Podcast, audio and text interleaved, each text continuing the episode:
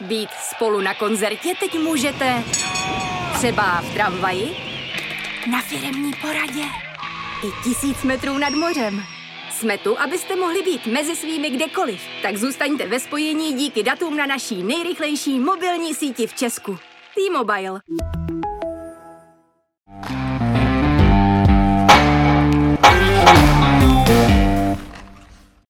Dobrý den, vážení posluchači. Vítáme vás u nového dílu hokejového podcastu za Mantinelem, kterým vás dnes budou provázet Jan Škvor a Michal Sobotka.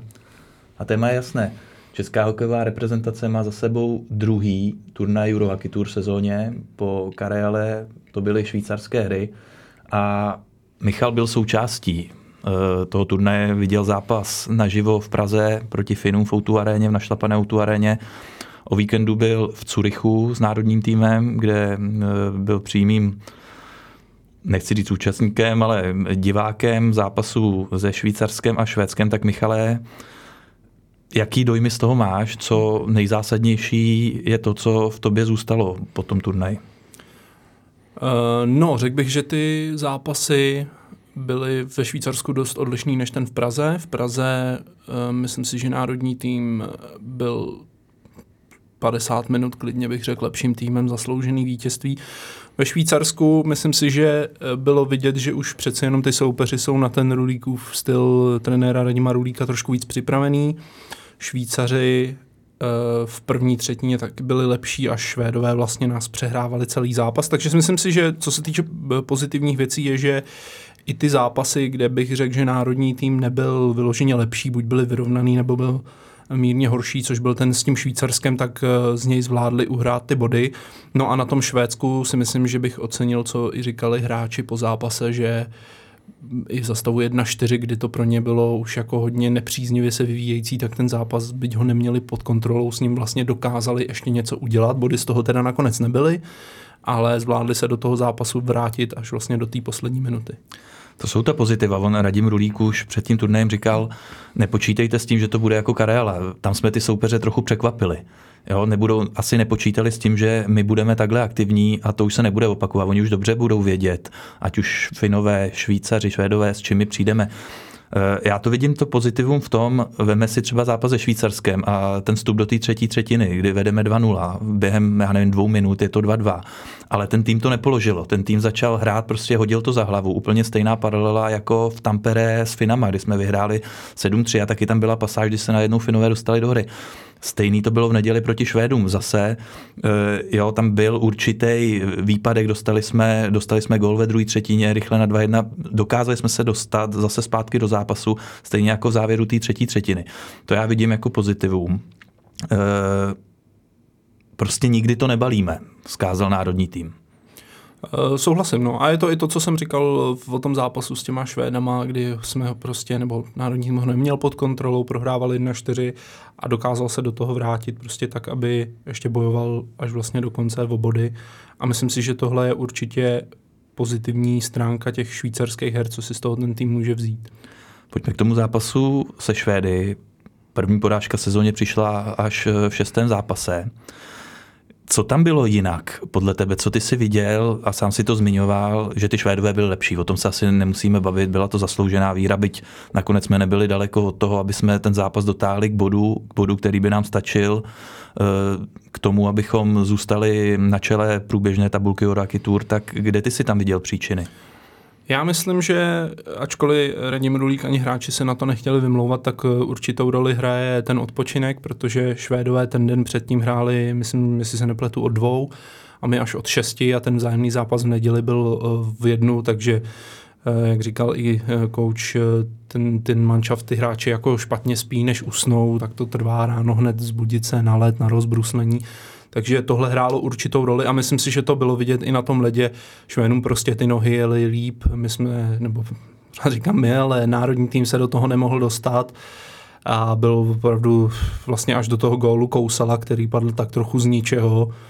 Byl vlastně jako jednoznačně horším týmem, mě ani nevypracoval si nějakou šanci, takže tohle je jeden důvod. Částečný důvod i bych viděl eh, v tom, že se realizační tým musel vypořádat ze ztrátou Michala Řepíka a Ronalda Knota, ne že by snad na nich vyloženě ta reprezentace stála, ale trošku to nabouralo ten harmonogram střídání těch formací, co měl realizační tým připraveno. To znamená, že třeba Matěj Stránský neměl v neděli hrát, ale hrál a už i pr- zase bude hrát v úterý teďka, jestli se nepletu, švýcarskou ligu, takže jsou takový drobný detaily a zásahy do sestavy, který prostě ten tým musel udělat od toho konce sobotního zápasu se Švýcarskem do startu zápasu se Švédskem bylo jenom 16 hodin. Jo. Ono, fakt je to velký rozdíl, aby si lidi, diváci u televize můžou říct, když to jsou frajeři, na to musí být zvyklí. Jo. Taky hraješ třeba ve Finsku jsou zápasy pátek, sobota, ale ono je něco jiného, když to má v nohách jenom jeden tým a ten druhý tam tým má každá hodina ten odpočinek se hodí jo.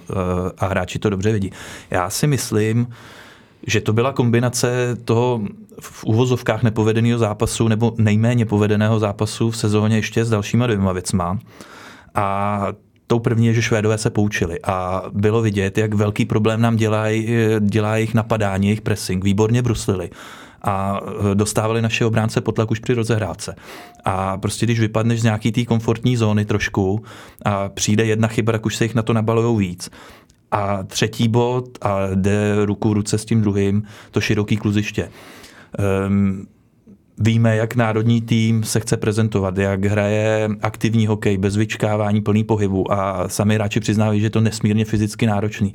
A když si to skombinuješ tady s těma faktorami, jak ty si zmiňoval únavu, jak eh, já jsem říkal o tom švédském rychlém přístupu a eh, tom širokém ledě, kde máš prostě u každý, na každé straně máš o krok dál té bráně, jo, tak tohle z toho se ti pak podepisuje na tom, že to vypadalo jako kdyby jsme neměli ty nohy, jako kdyby jsme je měli trochu zabržděný ta neobvyklá šířka toho kluziště, to byl vlastně nějaký možná i, si nepletu, maximální rozměr Povolený, těch 60 ano. na 30, ano. tedy 60 eh, metrů na dílku a 30 na šířku, tak um, myslím, že po Švýcarsku uh, s, o tom Radim Rulík hovořil i před novináři, že uh, co se týče přípravy na zápas, tak uh, se to vlastně zas tak moc neliší, ale problém je, že ti hráči musí vlastně rychleji vyhodnocovat, eh, kdy k tomu hráči přistoupit. To znamená, že zatímco na tom úzkém kluzišti by se jakoby skrývalo, eh, skrýval nějaký nějaká vteřina navíc prostě, kdy se můžou rozhodnout, tak tady se prostě musí rozhodnout opravdu v mžiku aby ty hráče doráželi včas, protože na tom širokém kluzišti už pak, když se nerozhodnou za tu třeba půl vteřinu, tak už je to pak znát, ten soupeř už tam dostane prostor, takže tohle je vlastně ten hlavní faktor, který při té šířce toho kluziště ten Radim Rulík zmiňoval, že ty hráči prostě musí rychle, rea- rychleji reagovat než kdekoliv jinde. A veme si vlastně ještě ten našlapaný a pro nás nejméně výhodný program těch obou turnajů, když eh, vezmeme Karealu, národní tým odehrál ve čtvrtek eh, ve Vechě proti domácím Švédům, následoval přesun eh, do Tampere, kde už o víkendu hrál další dva zápasy zase s tím, že hrál sobotu večer a pak v neděli v poledne teďka znova na švédských hrách Praha, v pátek přesun, v pátek přesun už do Curychu, tam zase dva zápasy těch zbylých dvou turnajích, ať už v únoru na švédských hrách ve Stockholmu, nebo mm, pak na českých hrách předcházejících už mistrovství světa, tohle odpadne našim. Tam to zase spadne na eh, naše soupeře. My odehrajeme prostě tři zápasy na místě a čekám, že se to projeví, že by se to mělo nějak projevit na té hře a že už by mělo, mělo odpadnout takový to e, ani ne stýskání si, protože hráči to prostě brali tak, že je to prostě daný a nevymlouvali se na únavu. Ale už by si myslím, že i ten nedělní zápas, e, který i na té karéle proti Švýcarům byl z naší strany asi takový nejméně dominantní, tak tohle to by mělo odpadnout, jak už ve Stockholmu, tak v Praze. Uh, jo, jo, tak on i uh, uh, Radim Rulík vlastně o tom hovořil, že tyhle, ty, jak oni říkají, back-to-back games, dva zápasy ve dvou dnech, že ty hráči za normálních okolností samozřejmě na to jsou zvyklí, ale musíme brát v potaz, že jsme vlastně v nějaký půlce sezony, ještě ani není playoff a žádný z těch hráčů to prakticky nehrál zatím letošní sezóně, když teda nepočítáme ten jeden zápas v Tampere v rámci Eurohockey Touru, o kterém jsem mluvil. Takže to hraje určitě i nějakou roli. Myslím si, že třeba kdyby tohle spadlo na ten národní tým na těch českých hrách, který budou předcházet mistrovství světa, tak to už je vlastně v rámci nebo před nějakým, už se to tam koliduje s playoff, takže tam už by na to byli zvyklejší taky, než, než teďka prostě v půlce prosince. No.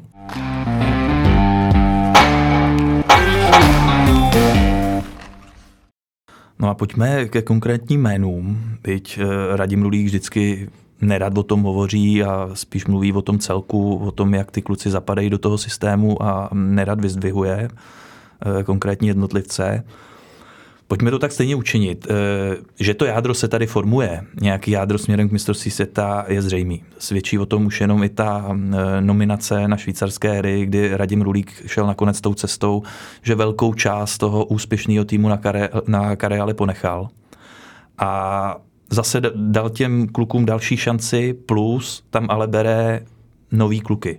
Na švýcarských hrách ti úplně noví byli tři. Byli to Golman Kořenář, který, který zažil debut, stejně jako obránce Hovorka a útočník Rychlovský. Kdybychom se měli zastavit u těch, z těch tří kluků, jak by, bylo, jak by vypadalo tvoje hodnocení?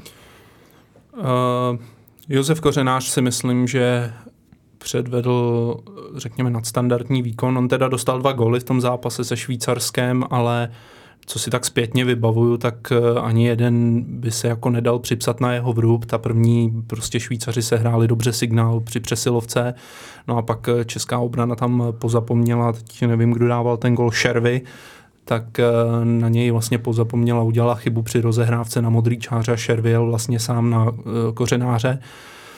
Jednou mu tam teda pomohla tyčka, ale co si tak vybavuju, tak i ve druhé třetině už měl několik velmi, velice dobrých zákroků, takže já si myslím, že Josef Kořenář v té zkoušce obstál. A asi se shodneme na tom, že téma golmanů rozhodně nebyl náš problém opakovaně. Ta golmanská dvojice prokazovala, že se na ní můžeme spolehnout, byť můžeme si říkat, že to vypadá divně, že Pavlá dostal čtyři góly, u toho prvního by se možná dalo spekulovat, že mohl být připravenější, ale golmani byli ti, kteří dávali tomu týmu šanci, takže na ně bych to neházel. Pojďme k Rychlovskému. Jakub Rychlovský si myslím, že je z mýho pohledu pro Radima Rulíka úplně ideální hráč. E, má výborný bruslení, což samozřejmě je něco, co ten e, Rulíkův styl vyžaduje. Konec konců dal i gól, dal ho zase z toho předbrankového prostoru, kde dává i nejvíc gólů e, za Liberec.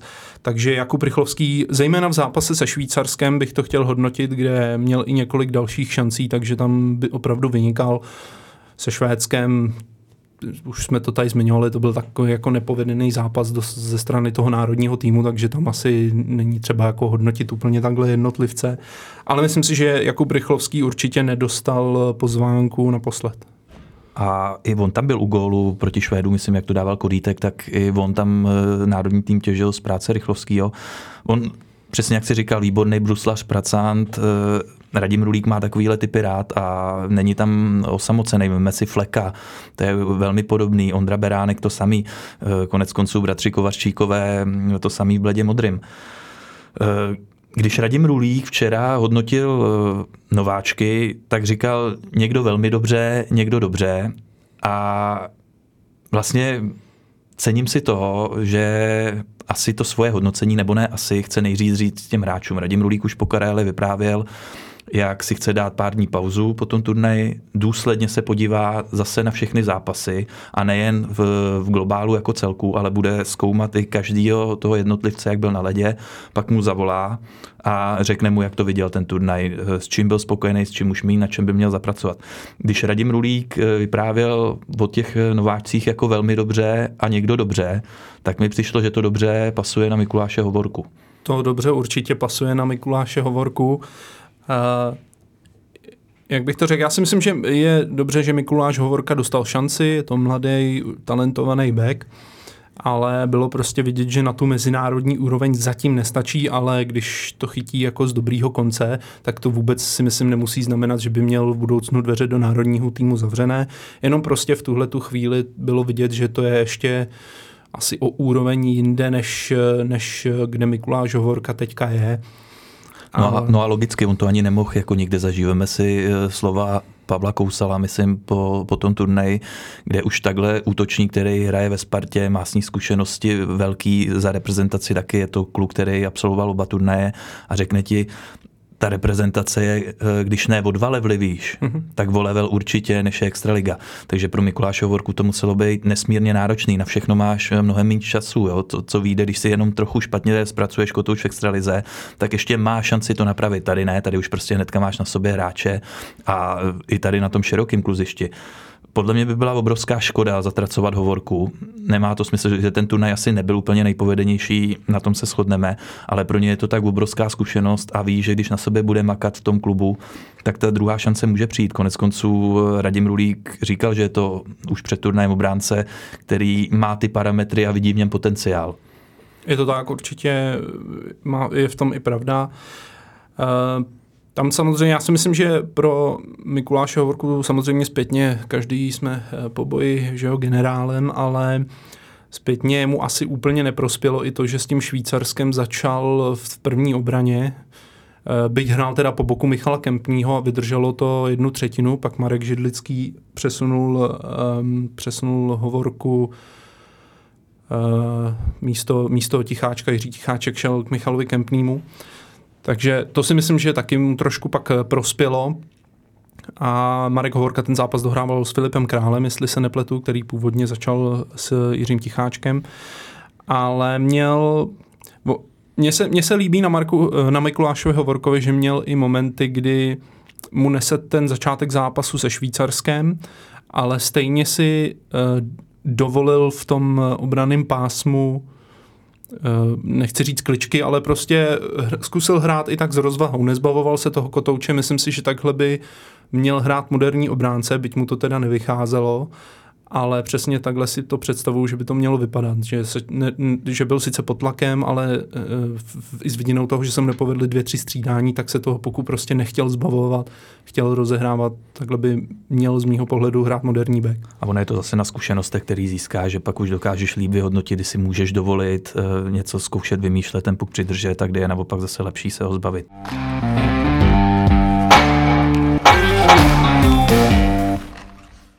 Pojďme k těm konkrétním jménům uh, jádra toho týmu. Uh, jednoznačně se to rýsuje po těch dvou turnajích. Uh, Radim Rulík taky říká, vidíte to podle nominací, kdo, kdo tam patří.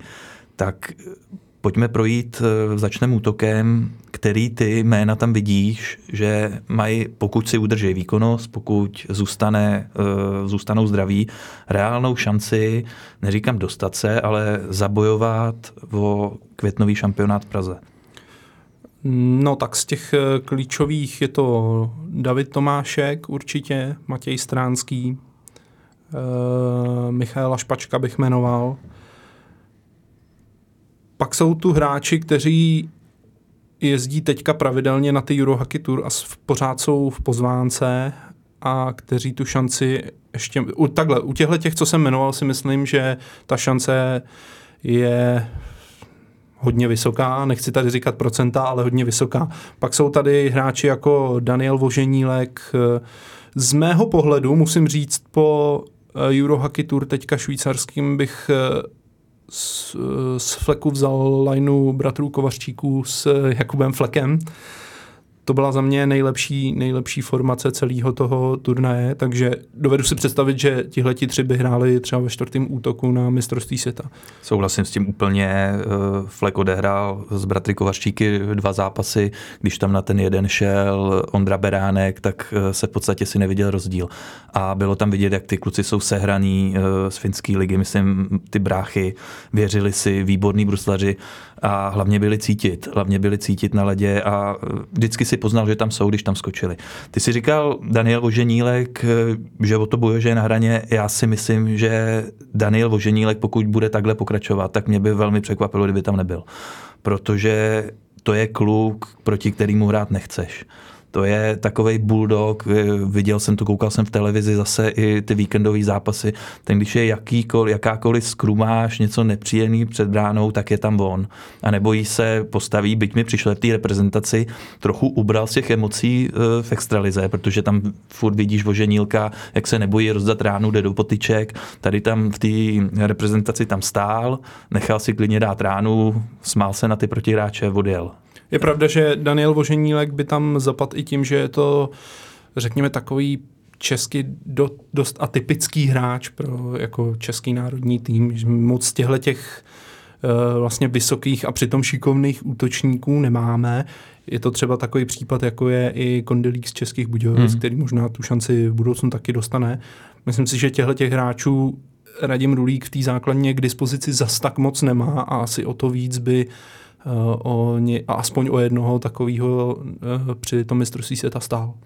Já souhlasím, ještě zastavil bych se u Davida Tomáška, protože eh, je až neuvěřitelný, v jaký on pohodě hraje a jak mu to angažmá ve Ferestadu sedlo, jak eh, je vidět, že je to vynikající útočník, když je, když je zdravý konečně. To letošní mistrovství bylo u Davida Tomáška asi všelijaký, jenom nepovedený. Byl tam projevilo se na ním, že ta letní příprava po operaci kotníku nebyla taková, jak by si sám představoval. Teď už tu letní přípravu letos absolvoval úplně celou a na jeho výkonech je to vidět. Pět zápasů za národní tým, pět gólů, k tomu dvě asistence. Z Davida Tomáška roste tahoun. Já myslím, že si řekl tu stěžení věc, kterou on říkal i v těch rozhovorech. Byl jsem v létě zdravý, tím pádem jsem se na tu sezonu mohl skvěle připravit. Do toho hraje těžký zápasy ve Švédsku za ten stát a přenáší si to i do národního týmu. No a on, vlastně on i Michal Špaček, to jsou případy, eh, který, který tady ta hokejová veřejnost vždycky se o nich debatovala, že to jsou hráči do prvních dvou formací a ty od nich potřebuješ body. Ve chvíli, kdy ty body nebo góly nedělají, tak nechci říct, že jsou tam zbyteční, ale, ale prostě jejich pozice není ve třetím nebo čtvrtém útoku. A da, uh, David Tomášek a vlastně i Michal Špaček nebo i Matěj Stránský tohle teďka v letošní té reprezentační sezóně potvrzují. Mají prostě skvělou formu a při té současné fazóně, ve které jsou, oni jsou vlastně to jádro a oni na tom mistrovství světa, pokud si udrží takhle formu, tak budou nesmírně platní ale ono bude důležité, jak to bude vypadat v únoru, jak to bude vypadat v březnu a dál. I Radim Rulík to ví, zmiňoval to třeba s jménem Romana, eh, s jménem Romana Červenky. Asi to nebyl takový Červenka, jakýho jsme byli zvyklí výdat na šampionátu, třeba bronzovém s Pastrňákem, ale Jemu se eh, v Rapperswillu má těžkou sezónu, Rapperswil se pohybuje už na švýcarské tabulky, logicky chtě nechtě se to nějak musí odrážet i na Červenkovi, ale že by Rulík panikařil, že to není ten Červenka zatím, který ho známe, na to opravdu není prostor. Toho času je spousta a Roman je tak zkušený hráč, že ví, jak si tu formu načasovat a věřím tomu, že v únorové nominaci na švédské hry bude znovu a tam už se pak pojďme bavit, jak to bude vypadat.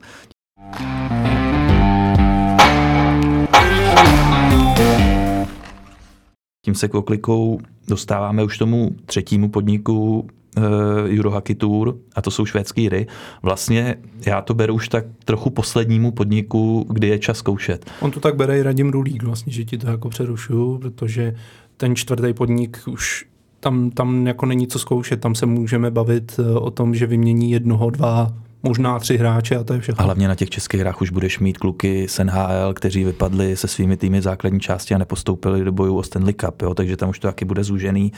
A Radim Rulík nechtěl naznačit, jakou cestou se bude ubírat směrem k těm švýcarským rám, jak bude vypadat ta nominace. Říkal, že se to brzy dozvíme. Já bych byl velmi překvapený, kdyby sáhnul k cestě jí cestě zkoušení úplně nového manšaftu nebo nevím, jak na to koukáš ty, já to moc neočekávám. Ano, nějaký změny tam budou, stejně jako kosmetické změny byly tady pro švýcarský nabízí se třeba Jan Kovář, který víkendové zápasy v Curychu sledoval přímo, konec konců z Cugu to neměl tak daleko, jak byl přímo na stadionu. A to je taky zkušený, velmi zkušený hráč, čekám, eh, že šanci dostane, ale jinak eh, nepočítám s tím, že by tam docházelo nějaký velký fluktuaci. Já si myslím, že ta nominace bude plus minus podobná jako na ty švýcarské hry, že třeba ze dvou třetin se ten, ten tým zachová. Eh, z těch slov eh, Radima Rulíka i potom Švýcarsku vypovídá, že by tam vždycky chtěl mít nějaký nováčky, takže očekávám, že třeba dvě, tři jména už tady pad, například Jachim Kondelík, takže očekávám, že pokud si formu udrží, tak podobní hráči, opakuju, dva, tři se tam asi, asi objeví, ale jinak jako neočekám, taky neočekávám eh, příliš, příliš velkou změnu, co se týče nominace na švédské hry. Otázka je, jak na tom bude třeba v eh, únoru Ondřej Kaše. Eh, nabízelo by se ta možnost ho vyzkoušet s Davidem. Radim Rulík takový záměry měl už před oběma dosud odehranými turnaji ze zdravotních důvodů z toho nakonec vždycky sešlo. I když sami víme, jak to v tom únoru vypadá, tam už ta extraliga pomalu začíná finišovat, kluby nechci říct, že nechtějí, ale rozhodně jim nevadí, když si reprezentační trenér neukáže na jejich borce a jsou radši, když ten týden stráví tréninkem, nějakým pilováním, pilováním soury, ale to je ještě hudba budoucnosti. Pojďme se ještě zase chvíli u obránců. Za, na mě udělal výborný dojem Kempný. A ani ne překvapivě, víme, jak tenhle zkušený hráč je, čeho je schopný na ledě, ale cítil jsem takovou obrovskou jistotu, když byl na ledě, což přenášeli na ostatní, o tom, že je schopný zít puk, vyvést ho, podpořit útok, se asi nemusíme, nemusíme bavit. Stejně tak velká mm, jistota se mně jeví u Dominika Mašína, a jméno, který chci říct třetí, je Jiří Ticháček, protože že je to talent, to jsme věděli, jak eh, působil na dvacítkách na přelomu roku, to jsme taky viděli, ale jaký udělal skok, jak je sebevědomý, jak se, nemusí, eh, jak se nebojí hrát, jak dokáže přitvrdit, to si já troufnu říct, že s tím počítal asi jenom málo lidí. Já si myslím, že u té pozice Jiřího Ticháčka v reprezentaci eh, na tom dost odpo- tomu dost odpovídá i ten poslední zápas se Švédskem, kdy on vlastně už od toho zápasu se Švýcarskem pak dohrával s Michalem Kempným v obraně. Uh, myslím si, že kdyby byl zdravý Ronald Knot, asi by to tak nebylo, protože přeci jenom jsou to dva leváci vedle sebe, hmm. což byla trošku improvizace, nebo musela být improvizace. Ale Eh, na té eh, pozici Jiřího Ticháčka v reprezentaci tomu odpovídá, že se Švédskem dostal vlastně i v té druhé a pak v třetí třetině on dostával v podstatě klíčové minuty. Češi měli přesilovku, střídal se tam Michal Kempný s Jiřím Ticháčkem nebo Tomášem Kundrátkem ještě, pokud tam chtěli praváka, ale už to, že dostal vlastně tyhle ty klíčové minuty svědčí dost o tom, že i Radim Rulík s Markem Židlickým a celým realizačním týmem považují Jiřího Ticháčka, řekl bych, za teď i důležitějšího člena té obrany.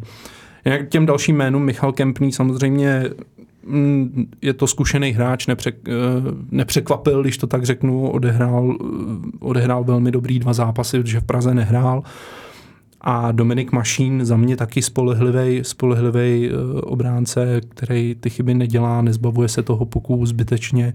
Tyhle ty tři jména v tuhle chvíli určitě patří k těm, k těm důležitějším, na který ten realizační tým spoléhá. Nebuďme překvapení, kdyby Jiří Ticháček nakonec to mistrovství světa udělal, protože mně to přijde, že jsme takový svědci možná i trochu generační obměny. Napadlo mě to právě ve, spoji, ve spojení Ticháčka s Kundrátkem. Nic proti Tomáši Kundrátkovi, eh, pro reprezentaci toho odvedl spoustu, ale když jsem nějaké pozoroval ty dva na ledě, tak tam ten rozdíl v pohybu eh, byl asi nejmarkantnější. A mm, že asi Tomáš Kundrátek není úplně v pohodě v té sezóně, to není ten Kundrátek, který jsme znali ještě před dvěma lety. To si myslím, že šlo poznat na tom ledě. To jo, ale na jeho obranu, já si myslím, že i ta nominace jeho byla správná, protože ty, ten poslední třeba měsíc před tou reprezentační akcí už řekněme se to aspoň přibližovalo tomu Tomáši Kundrátkovi, kterýho, kterýho si pamatujeme kterýho jsme znali, takže si myslím, že v tomhle případě nominace oprávněná. Já bych se ještě vrátil trošku k těm bekům celkově. Ono, když se podíváme na zámoří, tak uh, s kým by si tam pomohl z obrany, že jo? Máme tam Můžeme se bavit o Filipu Hronkovi, ale Vancouveru se daří a pak se tam můžeme možná bavit o Janu Rutovi. No takže to, si myslím, to, to ne, možná to určitě. Nebo to, určitě to budeme hodně takže, rádi, jako jestli takže, Honza takže jsem, já jsem tím chtěl spíš naznačit to, že v obraně těch míst uh, bude víc než v tom útoku přece jenom k dispozici z Evropy. Takže proto by mě vlastně taky nepřekvapovalo, kdyby se hráč jako Jirka Ticháček objevil v té konečné nominaci, byť by měl hrát třeba třetí, čtvrtou obranu ale vlastně by mě to až zase tak nepřekvapilo. Souhlasím s tím. Druhý turnaj máme za sebou. Rozhodně to ale neznamená, že by nějak hokejové tempo teďka polevovalo, protože už v pondělí se nám vrací Extraliga. Ve zběsilém tempu budeme pokračovat dál. Pardubice o vánočních svácích čeká Spengler Cup v Davosu. Do toho nám začíná dvacítka, budeme zvědaví, jestli dokáže zopakovat to, co s ní dokázal Radim Rulík před rokem. Je to zkrátka hodně. My pro dnešek vám děkujeme za pozornost, přejeme vám krásné a poklidné vánoční svátky. Hokejové dění budeme dál sledovat a někdy po Vánocích, ještě než začne nový rok, bychom se měli přihlásit s novým dílem podcastu za Mantinelem. Prozatím se s vámi loučíme ještě jednou. Hezký svátky, hodně zdraví. Loučí se s vámi Jan Škvor. A Michal Sobotka. Děkujeme za pozornost. thank you